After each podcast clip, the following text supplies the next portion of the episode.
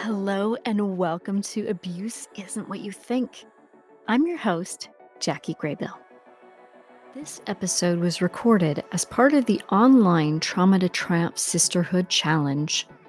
This episode features an interview with a guest expert and may refer to other guests or things that were said throughout the challenge. This episode features an EFT tapping session where EFT tapping practitioner Kim Marshall explains tapping and gives us a demonstration. In the show notes for this episode, you'll find the timestamps, so if you want to go straight to the tapping, feel free to do that. We got it! Yay! I'm so glad we're doing this, Kim. Oh my gosh, this is going to be so, so fun. So, Kim, tell me about yourself. Tell me about your story, how you got into tapping. Mm, yeah. So my name's Kim Marshall.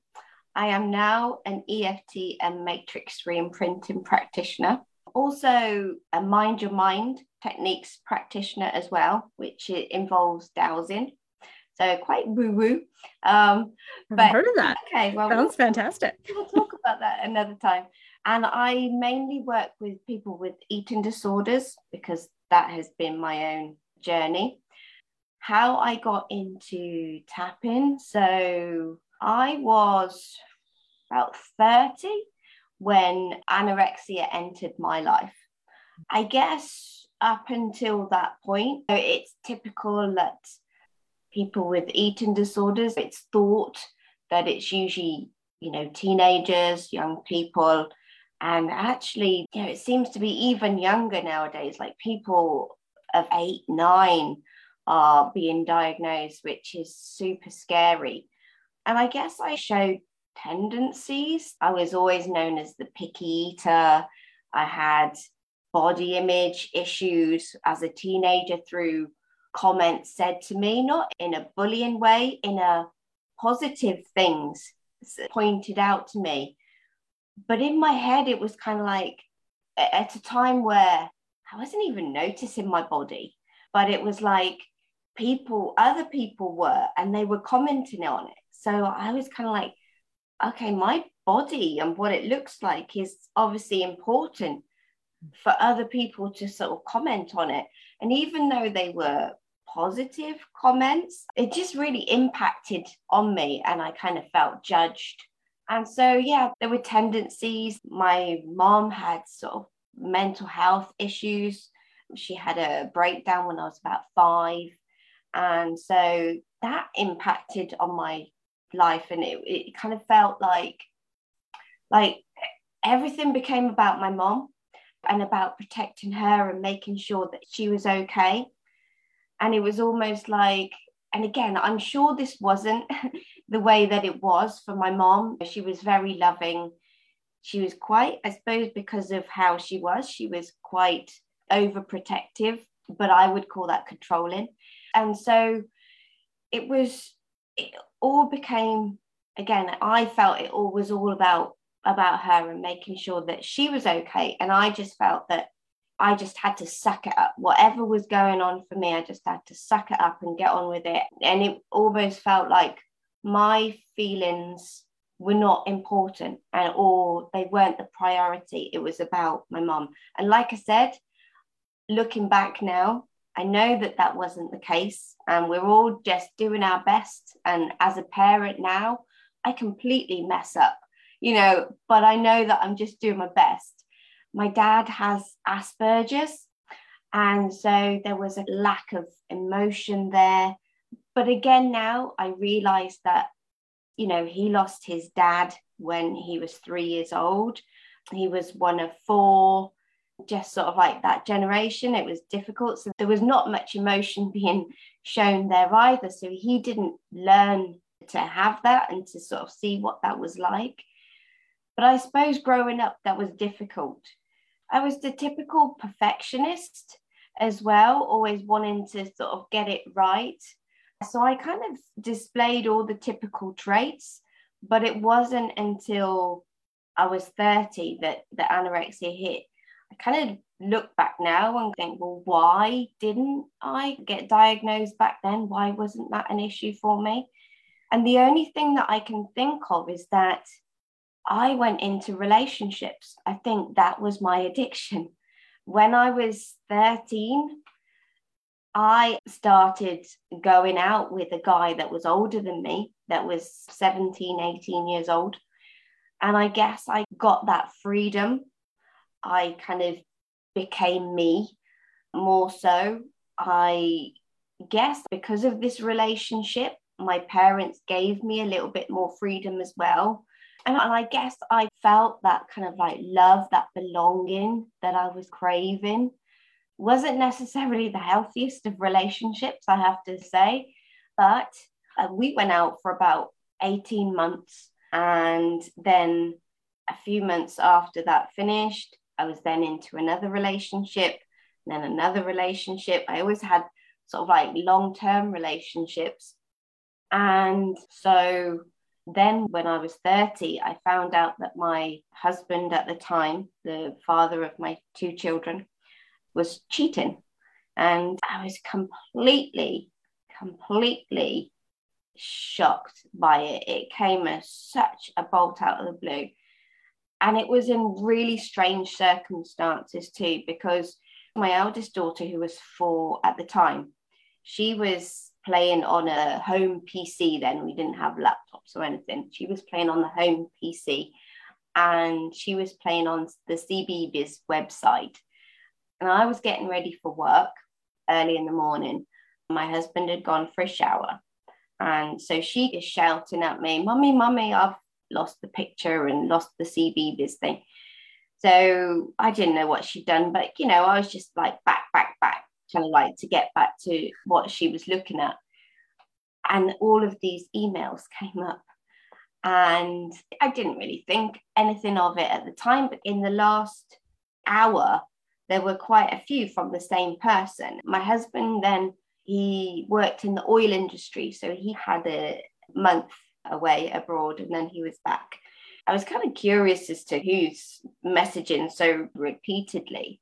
And so I probably shouldn't have done, but like curiosity got the better of me, I have to say. It wasn't my finest hour, but I did have a look at the emails and I just discovered that he was having an affair, he was planning on leaving, and she was saying that she loved him and I felt absolutely sick to my stomach. It was like a punch in my, yeah, it just, I was just absolutely devastated. So I went upstairs and confronted him. And I just said, Oh, who's this woman? And he just looks at me and he says, oh, She's a friend. Why? And I said, Well, she must be some kind of friend. She's telling me that she loves you. And he just looked at me and I said, Just tell me what's going on. And he just didn't really say anything. So I said, Have you slept with her? And he just said, Well, yeah. I was just like, Oh, okay. And I just thought, and in that moment, I just felt so small. It was like, not only had I found this out, he just didn't have the decency, the respect. And then immediately, and I think we, a lot of us, well, people who are not very confident, and you immediately just think, what did I do? You know, what did I do to make this happen? Now, you know, I know we always told that, you know, it takes two to tango. And I'm not saying I was the perfect wife or anything like that, but I had no idea and I really, I trusted in what we had, you know, and I tried to get answers and he just wouldn't talk about it. So I just carried on. I was due to go to work. I had meetings that day. So I took the kids off to playgroup and to school. And I went to work. I got back at the end of the day and he had basically booked a flight out of there. And that was that. And that's all I got. And I think it just, I was just so like, what the heck? Before that morning, I couldn't say exactly what my future held for me, but I was happy with what the future looked like and where it was going, etc. But it felt like everything had just been turned upside down, and like my future just had this great big void, um, this great big question mark. And I just became very conscious that I I didn't want my kids to suffer with this, which I know is unrealistic, you know, the craziness of that thought. But it was just like, no, you hurt me, but you're not to drag our kids through this. And so I decided that I was going to be super mom. I was going to be everything and everything to them. And I just literally put that out of my mind and I just focused on them and my work and everything else. And that seemed to be helpful for a while. It's typical of me when I know some people are the other way, but whenever I'm going through stressful times, my appetite tends to go. So I didn't really realize it was very unconscious what was going on. Looking back, it was kind of like I can't control him leaving or becoming a single mom. I think that whole feeling of, oh my gosh, I'm a single mom, and the responsibility of that. I used to have dreams oh, on, I used to wake up crying. I would have these dreams that there would be a scenario where my two kids were in trouble and I had to choose between either of them which one was i going to choose? And i couldn't choose so we were all doomed. Mm. And i just think that that whole kind of thought of it. And people would say look you do this anyway. When he was away you were the single mom anyways. And i knew that that was true but it was just that responsibility really weighed on my shoulders. I think that in my unconscious it was like i couldn't control i couldn't cope what was going on for me in my life. So it became about focusing on and controlling what I ate and how much I weighed. Initially, there was no sort of issue to it, there was a lot of denial. It was almost like, no, I'm just not hungry. You know, I just don't want to eat. I'm not hungry, daddy, daddy, da. And then I think a few months down the line, I was kind of started to think, actually, I don't want to eat those things. And I started off where I had a list of what we call safe foods and a list of fear foods. And the safe foods got less and less, the fear foods got longer and longer. I started weighing myself all the time doing body checking, things like that. So I'd be looking at myself in the mirror, really hating what I saw. As I walked past shop windows at my reflection, I'd be checking my legs when I was sort of sat down or stood up and, and things like that. There was just all this like an OCD thing going on, really. So there were a lot of rules and rituals. I had target weights in my head that once I'd smash through those, the target became less and less. It was like a goalpost that kept moving. It was just miserable. Something that became my coping strategy and was effective in the short term just had really severe long term consequences. It just sucked me in, and it was almost like at the start, because I'm not very good. I have to say, I'm not very good at asking for help. I'm not very good at admitting that I'm not okay. And that's something that I've had to learn to do. But it was like this voice in your head or, or somebody sitting on your shoulder and saying to you, like your best friend, everything's going to be okay. All you need to do is this. You just need to follow these rules. And it's really weird because you completely trust that. And then after a while, this voice just becomes like the devil on your shoulder. And it's not your best friend anymore. And it totally turns on you and it says things like if you eat that you're going to be fat you're going to be disgusting you're going to have failed you're just so awful and i'm going to hate you and things like that and just so it's horrible and it screams at you anytime you try and do the right healthy thing for yourself.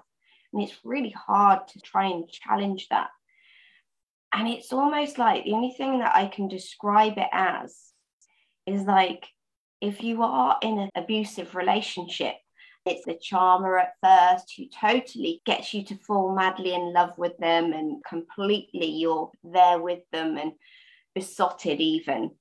And then all of a sudden it switches and there's just a different side to them. But because they've got you and your confidence is entirely based on what they've shown you, it's just really hard to step away from that and you don't trust yourself anymore. It was really, really difficult. Anyway, I suffered with then anorexia and bulimia over several years and looked for help, got a little bit of help, wasn't enough, and whether I wasn't ready. Eventually, I ended up in residential treatment. I went to rehab, as I call it. Although when I came out, I was more restored weight, but I still had that voice in my head saying, Come on, now you can go back to old behaviors, you can lose the weight again. And I just had to keep telling myself, Yep, you can, but it didn't make you happy. I remember, I think I had to wait five months for an assessment, which actually in today's standards isn't that long. And some people are being told they have up to a two year wait, which is absolutely crazy and not good enough at all. But in those five months, I was just feeling helpless. Literally every day, I was contemplating suicide. And I know that sounds really selfish because, like I said, I had two young girls, but it was like in those moments and back at that time, I really thought I was doing everybody a favor because I hated and despised myself so much at that point. I felt like I was a complete burden on everybody. I really felt that it would be the best thing, and I was doing everybody a favor if I was just to take myself out of the equation. I felt that I was such a crap mom and I didn't want this to be. I had started this with the greatest of intentions of being the best mom I could, and yet here I am totally failing. So I came out of residential and I had that voice in my head still. And then it was about I don't know, sort of six months ish afterwards, I found somebody through a business opportunity actually. But I found a lady who was an EFT trainer. And when she asked me to help her with marketing because my background is business and I have a marketing degree. I was like, okay, so you need to explain to me what this EFT is. And so she did. And I thought she was absolutely bonkers. I was like, how the heck do you just tap on your face and your hands? How's that going to make you feel better? And um, so I was really skeptical, but I went along to her training and I was just completely blown away. Absolutely, completely blown away. And then I came home and uh, cause I'm quite a skeptic. And I was like, oh no, no, there must have been something, you know, she was either distracting me or there, there's something going on. So, anyway, so I went back again and again and again, and I was just like, oh my gosh, this is just amazing. This is nuts. How come this is so not very well known? Everybody needs to kind of like, because it's not just something that we can use with a practitioner. This is a great self help tool, and I continue to use tapping on everyday stuff. And it's really empowering to know that I have something that, because we all have stuff, you know, there's always stuff that goes on. We all feel angry. We all feel upset and hurt and guilty and anxious and stuff at some points. And that's just absolutely natural. We wouldn't be human with, without that. But to know that there's something that we can do to just bring ourselves some calm and some peace and to let that crap go it's just amazing. And I feel so blessed to have been introduced to that. So then after I did this, I decided that I was going to become an EFT practitioner. And so I started working with people with anxiety. And then I started working with people with alcohol and drug issues. I even started working with children with dyslexia. And then, when I felt truly ready in myself, I started working with people with eating disorders. And that's what I do. I think that EFT is just so incredibly powerful and it's so easy to learn. It's just something that you can do absolutely anywhere, even if you have to take yourself off to a bathroom or you can just sit and do it on the side of the hand. So if you're out somewhere under the table, it's just so, so easy, so easy. I think the thing I love most about it as well is that even with my clients, you do the deep work with them in the sessions, but this is something that they can use in between sessions because I know when I was doing the talking therapy, it was kind of like, yeah, okay, but a week's, you know, when you have like a weekly session, a week seems like a long time when it's just me. But having those tools to use is really helpful, I think. Yeah, it's almost like when you go to get your hair done, being able to top up the roots between. Yeah. absolutely, absolutely. Yeah, that makes all the difference. Doesn't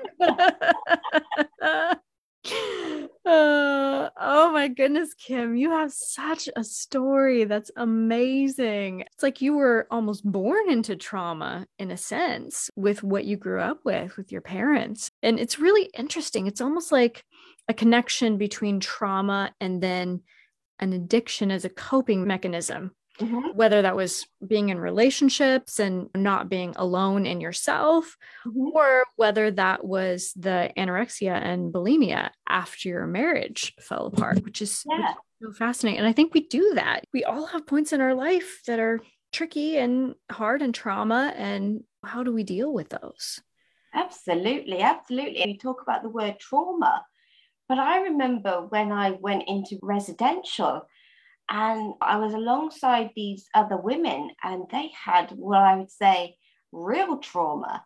There was sexual abuse, there was real physical abuse, there was some real stuff. And I was like, why am I here? Because I haven't had, you know, I had loving parents. And I think we often confuse what trauma is. We have this idea and we talk about the big T's and the little T's in, in trauma.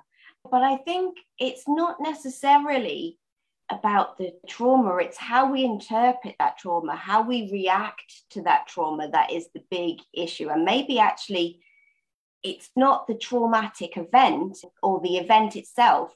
The trauma is almost how we react and what we carry through that. And that's what we need to work through. It's how we've interpreted that, how we carry that within our body. As you know, EFT is very much on what's going on in our body and how we're feeling that and the emotions and holding on. Because as you know, when we have these events happen, because our brain is so switched on and is trying to, to help us, it's like it knows that we can't focus on that. We won't thrive or function if we're completely thinking about that. So it's almost like it breaks it off and puts it in another part of our brain. So we're not dealing with that. And that's fine. But what we don't realize with that is that we're still carrying it. So we might be walking down the street one day and all of a sudden we get triggered by something and it could be a piece of music it could be some words said to us or whatever it is but somewhere along the lines there's some connection, association that we're not thinking about all the time, but it's there in our unconscious. And that's why it's really, again, important to go back and to deal with this stuff and move through it so that we can thrive. Yes, it's very somatic, right? And like the book, The Body Keeps the Score. We hold everything in our bodies from what we've been through. Like you said, whether it's big T or little t. And the word I was thinking of when you said it's how we interpret it is it's the residue. You know, mm-hmm. it's a residue we take with us after that situation or the trauma, whether it's big T, little t, whatever. Mm-hmm. After that is done, it's the residue that we take with us and we then have to deal with, whether it's ever present or whether it's tucked away in a little box, like you just said, or whatever it is. Yeah, absolutely. Because, you know, two people can go through a similar event, say a, a car accident or, or something like that. And one person can come out of that and be really shaken up and really distressed and have a fear of driving again and, and all these other things.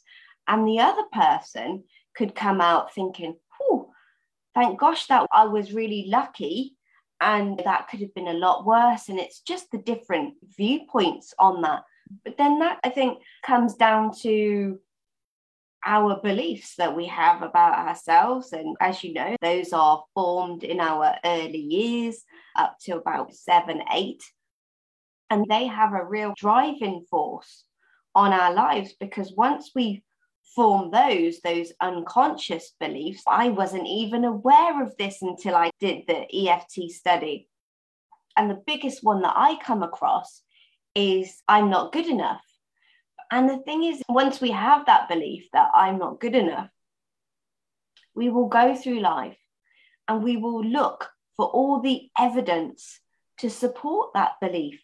And we will totally disregard anything else that tries to tell us different. If we have that belief of, I'm not good enough, we will just concentrate on all the things that we got wrong, all our failures that they were, all the things that we didn't get right, and all the negatives. And we won't even look at the positives, our achievements, our skills, our talents, all the things that we've done great. We'll just almost poo poo those as, ah, but that's just that. We'll focus on that negatives.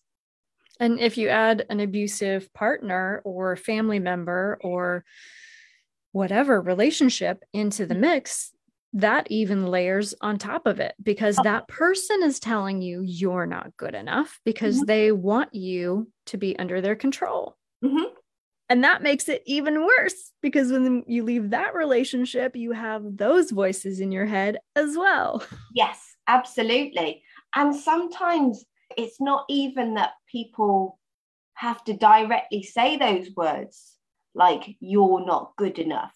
But again we interpret what's being told to us how people are treating us their behaviors etc and it's that interpretation that then we grasp onto those beliefs. And and particularly now i'm very much kind of the premise that there's always a reason behind somebody's behaviors, mm. mine, yours. And I do believe that we're all doing the best that we can with the knowledge and the resources, etc., that we have available to us.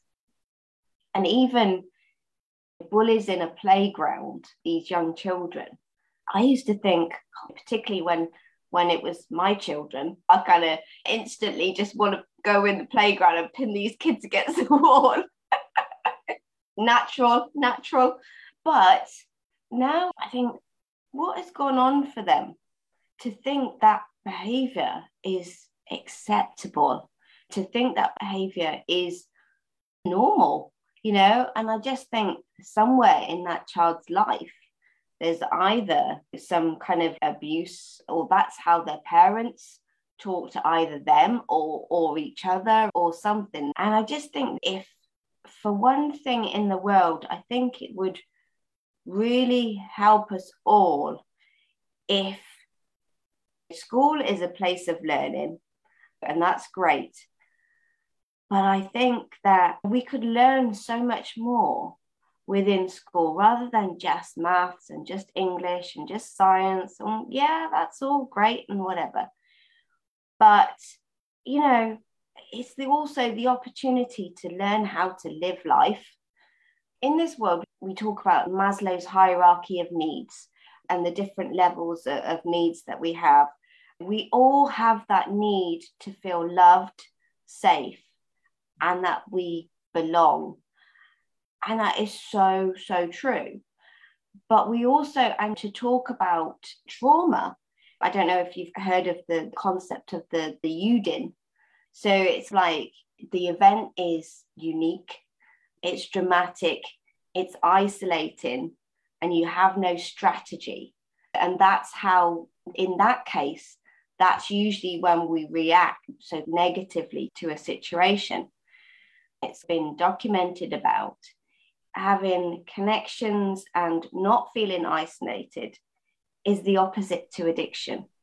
it's that that whole feeling that you belong, that you are part of something. Well, I think what you said about connection makes total sense. If you go from trauma into addiction, part of that can be you don't have a community to go through that healing process with. But I think it's also interesting when you think of it in connection with that school bully. There are various schools of thought as to what makes a person abusive. And when I say abusive, in this sense, I'm talking about a cluster B personality disorder, which you're going to engage in a cycle of abuse with your victims, which are, see if I can remember them all. You probably know them too psychopath, sociopath, narcissistic personality disorder, mm-hmm. antisocial, borderline, and histrionic. Mm-hmm. And they say that you are set in that way of being and thinking by the time you're a teenager. Mm-hmm. So back to that school bully, it's like, what is going on for that kid in their home?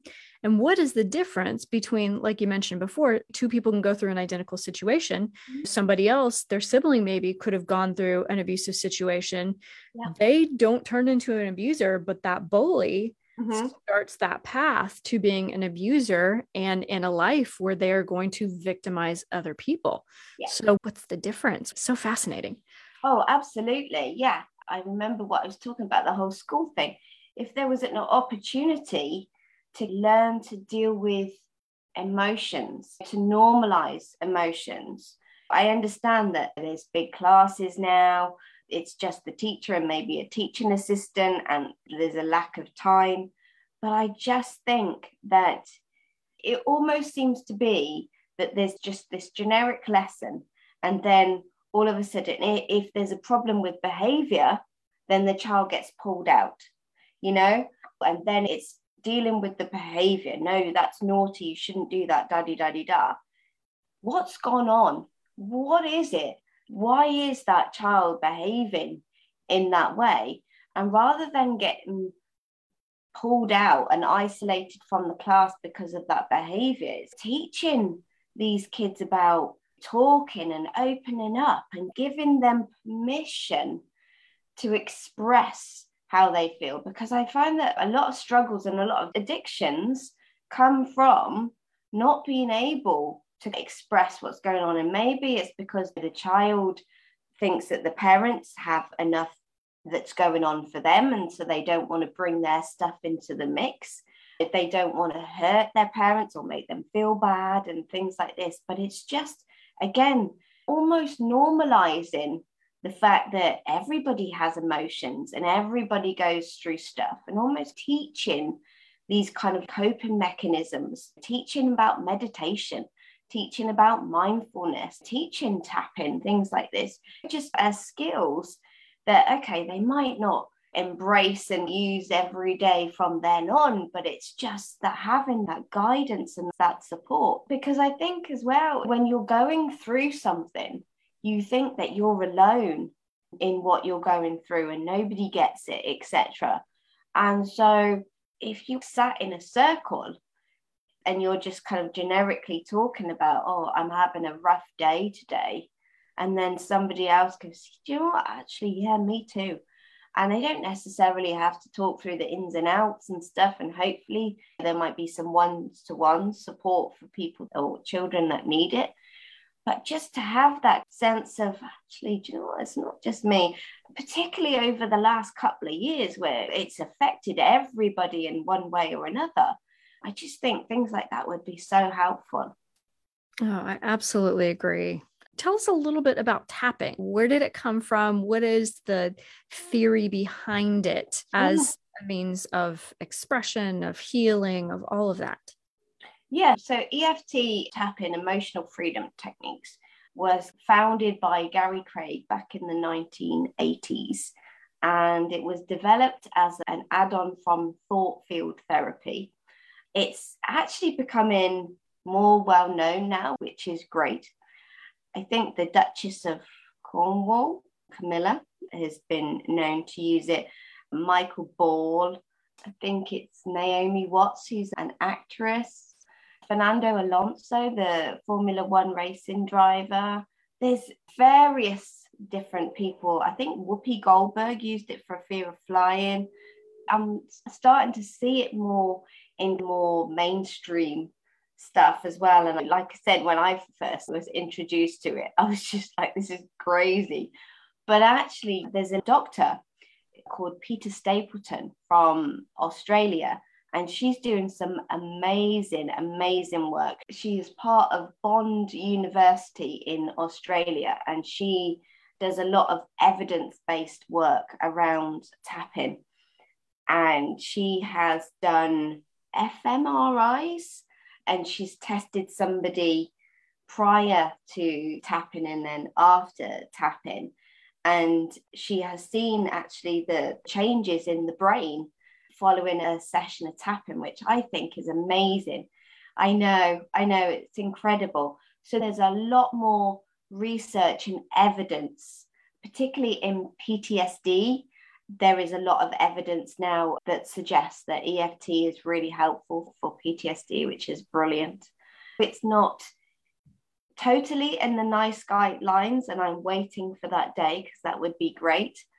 It does have a mention, which is brilliant, and it's mentioned as possibility and this is an area to be further explored and to be looked at which is all positive. It's not there yet but it's it's getting there so basically eft it's what we do is we like i said before it's all about what's going on in the body and so we think of what we want to focus on. And with tapping, we can focus on something from the past. So, like a past memory that we want to work through. And when we think about that, what do we feel now? Now, there are some memories that we can't even go there right then because we don't want an abreaction in our clients. So there are like safer techniques like tearless trauma, etc., movie technique that we can use to really have a gentle approach. So we're not submerging people back into that. That's not what we want to do. And we don't even have to talk about the details and really relive it at all either. But we choose an event that we want to focus on. So, like I said, it could be a past incident, it could be how we're feeling right now Maybe there's something, I don't know, happening later today or something that we might feel it, be feeling anxious about, or you've just had an argument with somebody or something like that. And it's just about how we're feeling right now and working through that. It could be a future thing. So maybe there's, I don't know, something that we're invited to. It might be like a big party, something like that. And maybe we're not ready to go out into a big party, or maybe we're quite introverted and maybe we don't feel very confident in social situations, or something like that. So we can use tap into again, when I think about that, how do I feel right now? And basically, the, the whole tapping is around we focus on what's going on in our body, the emotions that are coming up for us. And then we just tap and we tap on what's called meridian energy points. So that we have like meridian energy lines that run through us, and we're basically just tapping on on the end of them, kind of like acupuncture or the acupressure points. Obviously, we don't use needles; we just do the tapping. I remember when I first did this. I remember working around the birth of my first daughter. Initially, it had been a long, long labor, which ended up in emergency cesarean. And I didn't even realize what emotions I was carrying. I was asked to think about a memory that I wanted to work on. This jumped into my head, and I was just in tears over this. And I was just like, oh my gosh. When I thought back to the memory, the memory was right here and I could remember everything so vividly and so clear. And it was just crazy. But after doing the tapping, I just started to laugh. And it was almost like I could still remember, but it was like way over there and it was distant and blurry. And this is the thing, it's like it's not changing your memory, it just doesn't have that impact, that intensity that it had on you. And you're able to let that negative stuff go and feel more, far more positive. Although I say that it doesn't change your memory, but I remember working with some clients and we've worked on their anger and frustration about certain situations. And when we've actually done the tapping and they've let go of that, they actually see the memory a lot differently and they are fixated on a snapshot of this memory and that's all that they're focusing on and all they can remember. But when we've kind of dealt with the anger it's like they can see the bigger picture and they can see the lead up to that event that sort of snapshot and they can see actually it didn't happen the way that they quite remembered. And they can see how maybe they'd been angry at a certain person for treating them a certain way. But then, actually, when we'd done the tapping, they could see that actually they'd had a part to play in that. And actually, that person had tried to reach out to them, but they had actually been a bit kind of like, no. But they couldn't see that before. They just held on to that. So it's really, really powerful. It's like it, changes the context of the mm. memory, it sounds like. And it also changes the charge that you have with that particular memory. Absolutely. Absolutely.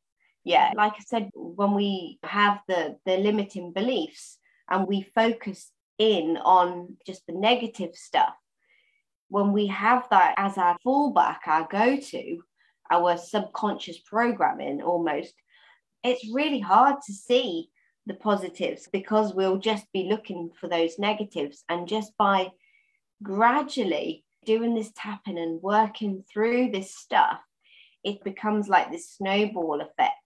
We start letting go of some of the negative and a bit more of the negative, and then it almost changes things. So you're inviting other positive things, and you just start to reshift and retrain that brain. And that's when the beautiful transformation happens, and you become so much more confident in yourself, so much accepting of yourself, the voice in your head just goes away and just a totally different, different, different way of being, which is amazing.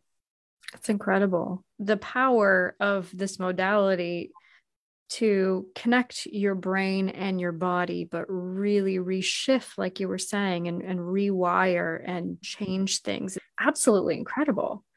Honestly, I feel so blessed and it almost felt that it was meant to be. It was almost like this was mapped out for me. You know, my whole journey was mapped out for me. This is what I was supposed to do. But honestly, if I hadn't come across the tapping, I don't know whether I would have given in to that voice again and whether I'd been in and out of residential again because I know people who go into residential and then they come out and then they go back in and they go back and they never, you know, they try hard to manage it and they go through good patches and not so good patches.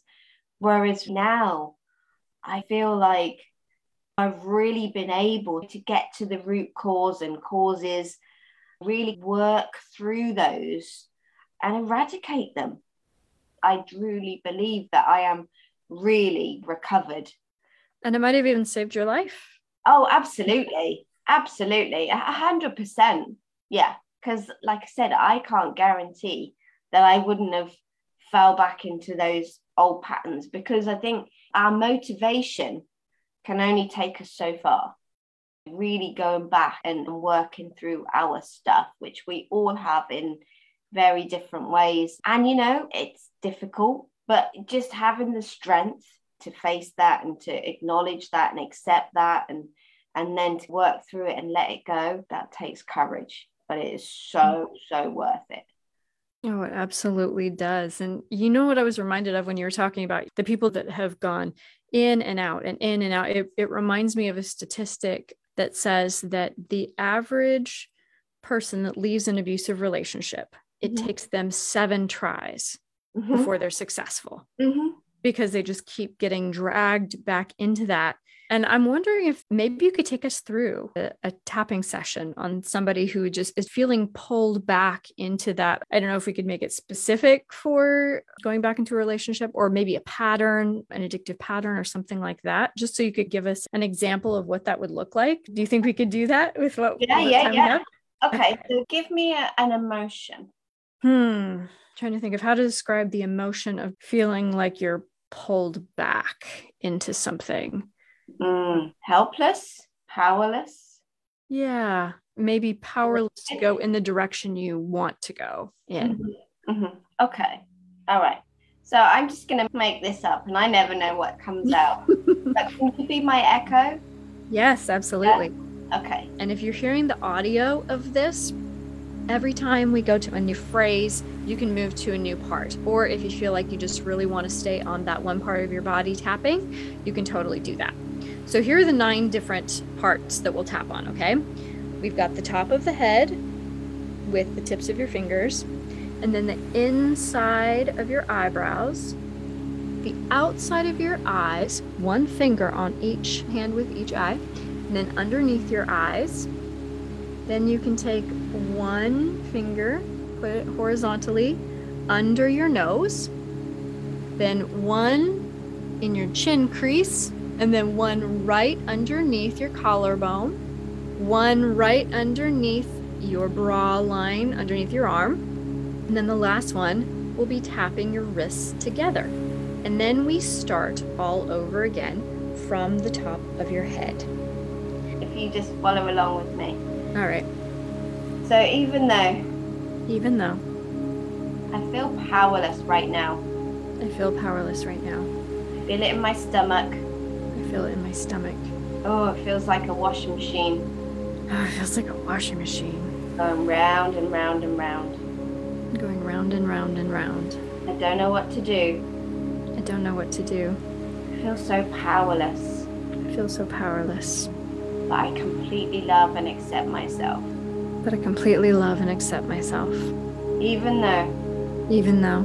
I have this powerless feeling in my stomach. I feel this powerless feeling in my stomach. I feel like I'm being pulled. I feel like I'm being pulled to a place that I don't want to go. To a place I don't want to go. I don't know anything else. I don't know anything else. But it's okay. But it's okay. Completely love and accept myself. And I completely love and accept myself.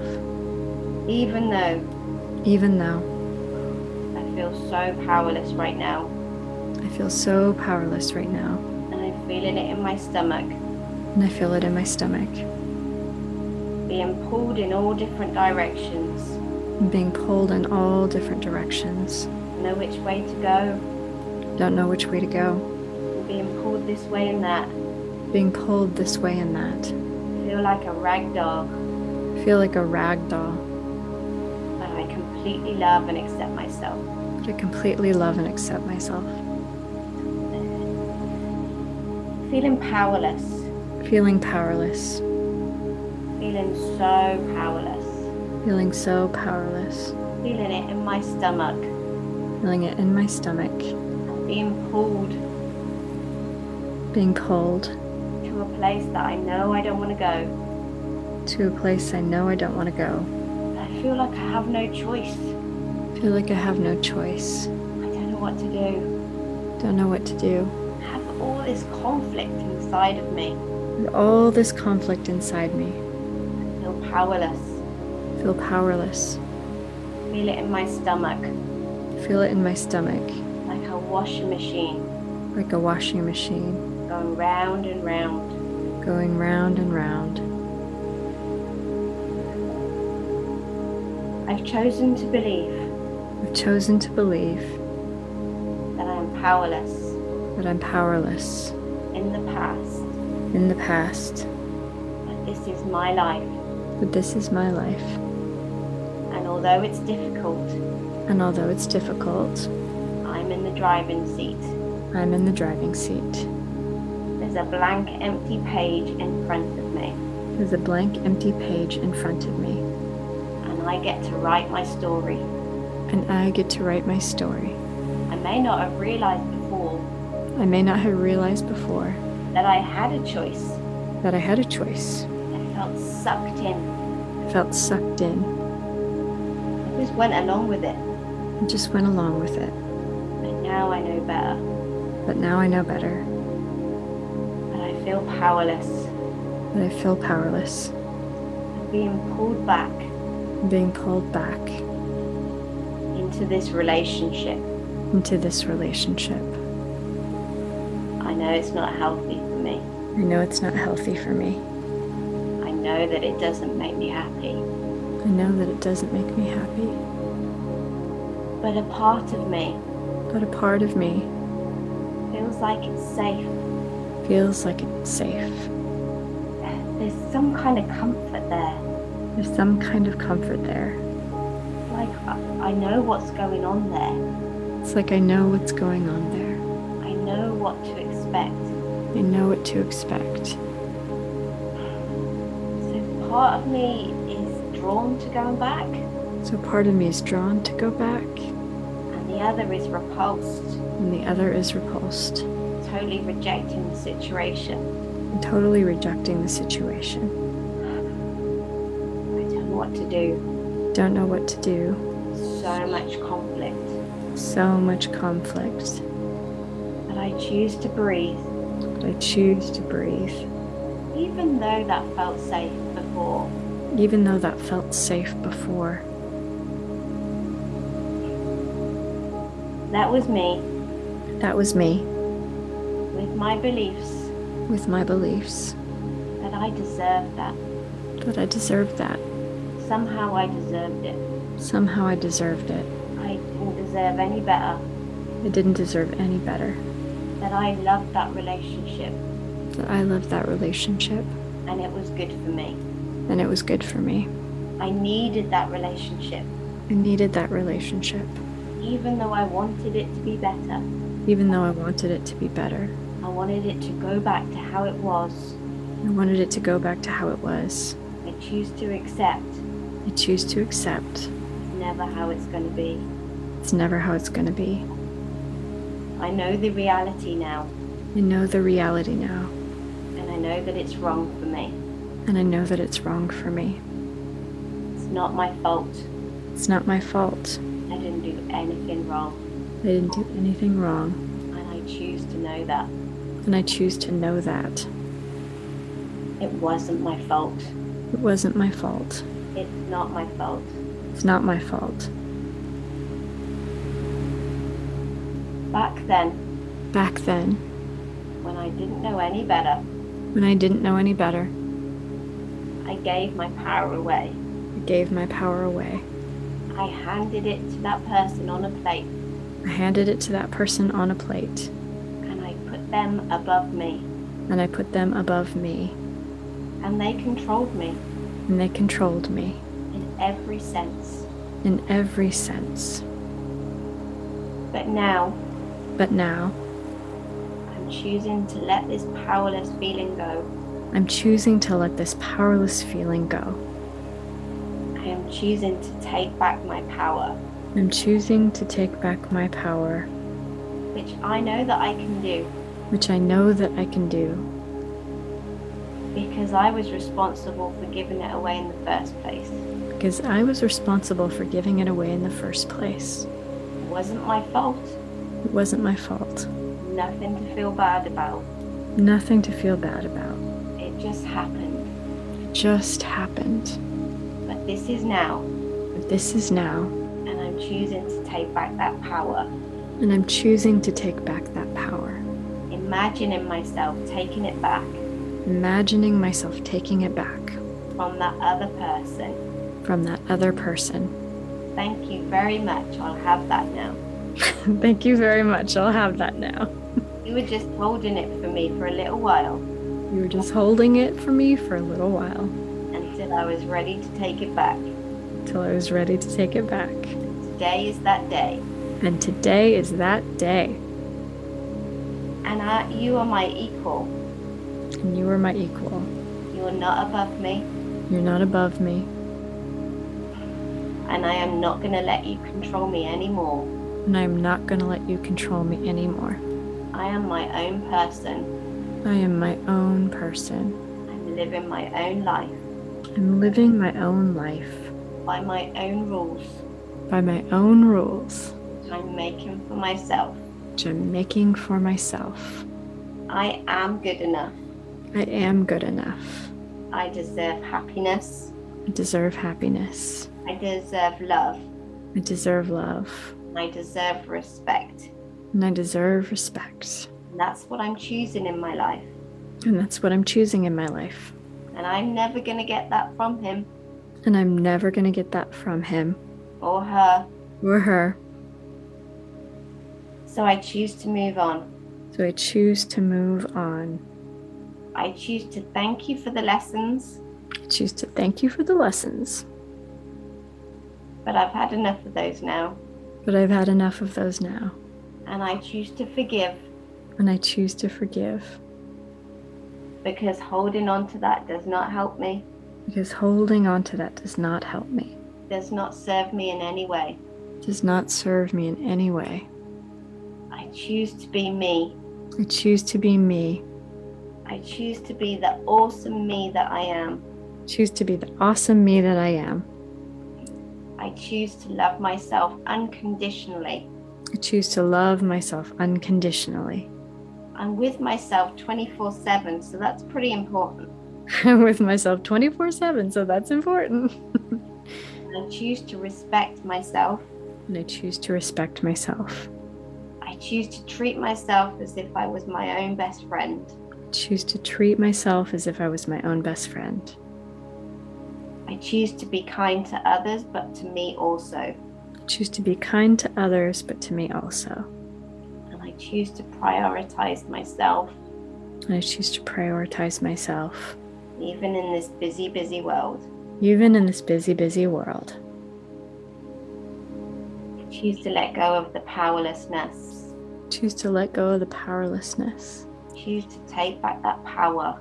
Choose to take back that power.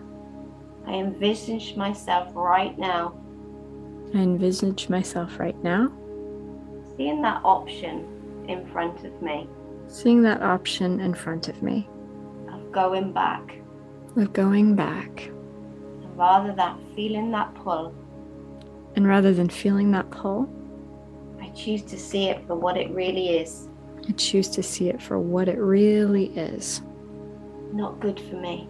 Not good for me. And I choose to know better. And I choose to know better.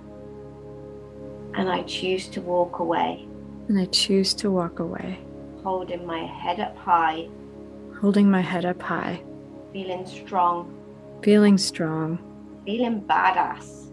feeling badass. And I choose to know And I choose to know that I am good. that I am good. I am excited I am excited about this new adventure. about this new adventure. Who knows what it's going to hold for me? Who knows what it's going to hold for me? Who knows what opportunities it's going to throw up? Who knows what opportunities it's going to throw up? But I choose to feel confident But I choose to feel confident and excited. and excited. I choose to love my life I choose to love my life, see all the positives that are in it. see all the positives that are in it. I choose to stand up tall I choose to stand up tall and respect myself everywhere I go. and respect myself everywhere I go. And I choose to feel calm, And I choose to feel calm, relaxed. Relaxed. And at peace with myself. And at peace with myself. Take a deep breath in.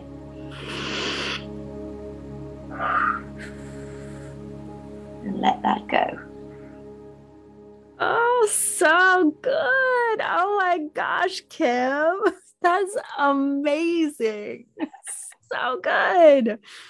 Oh, I feel like that is going to help so many women. Good. I'm really glad.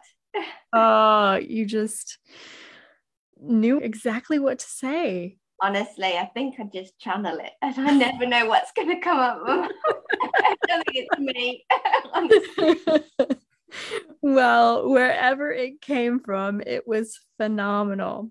That was incredible. Thank you so much.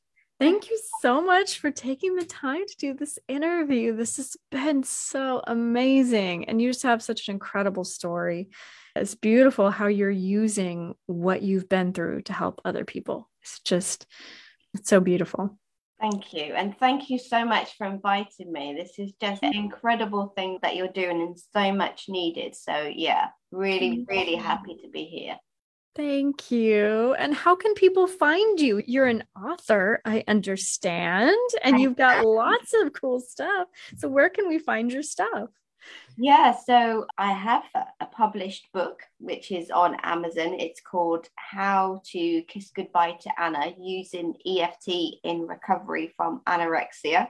And so there's that. My website is www.kissgoodbyetoana.com.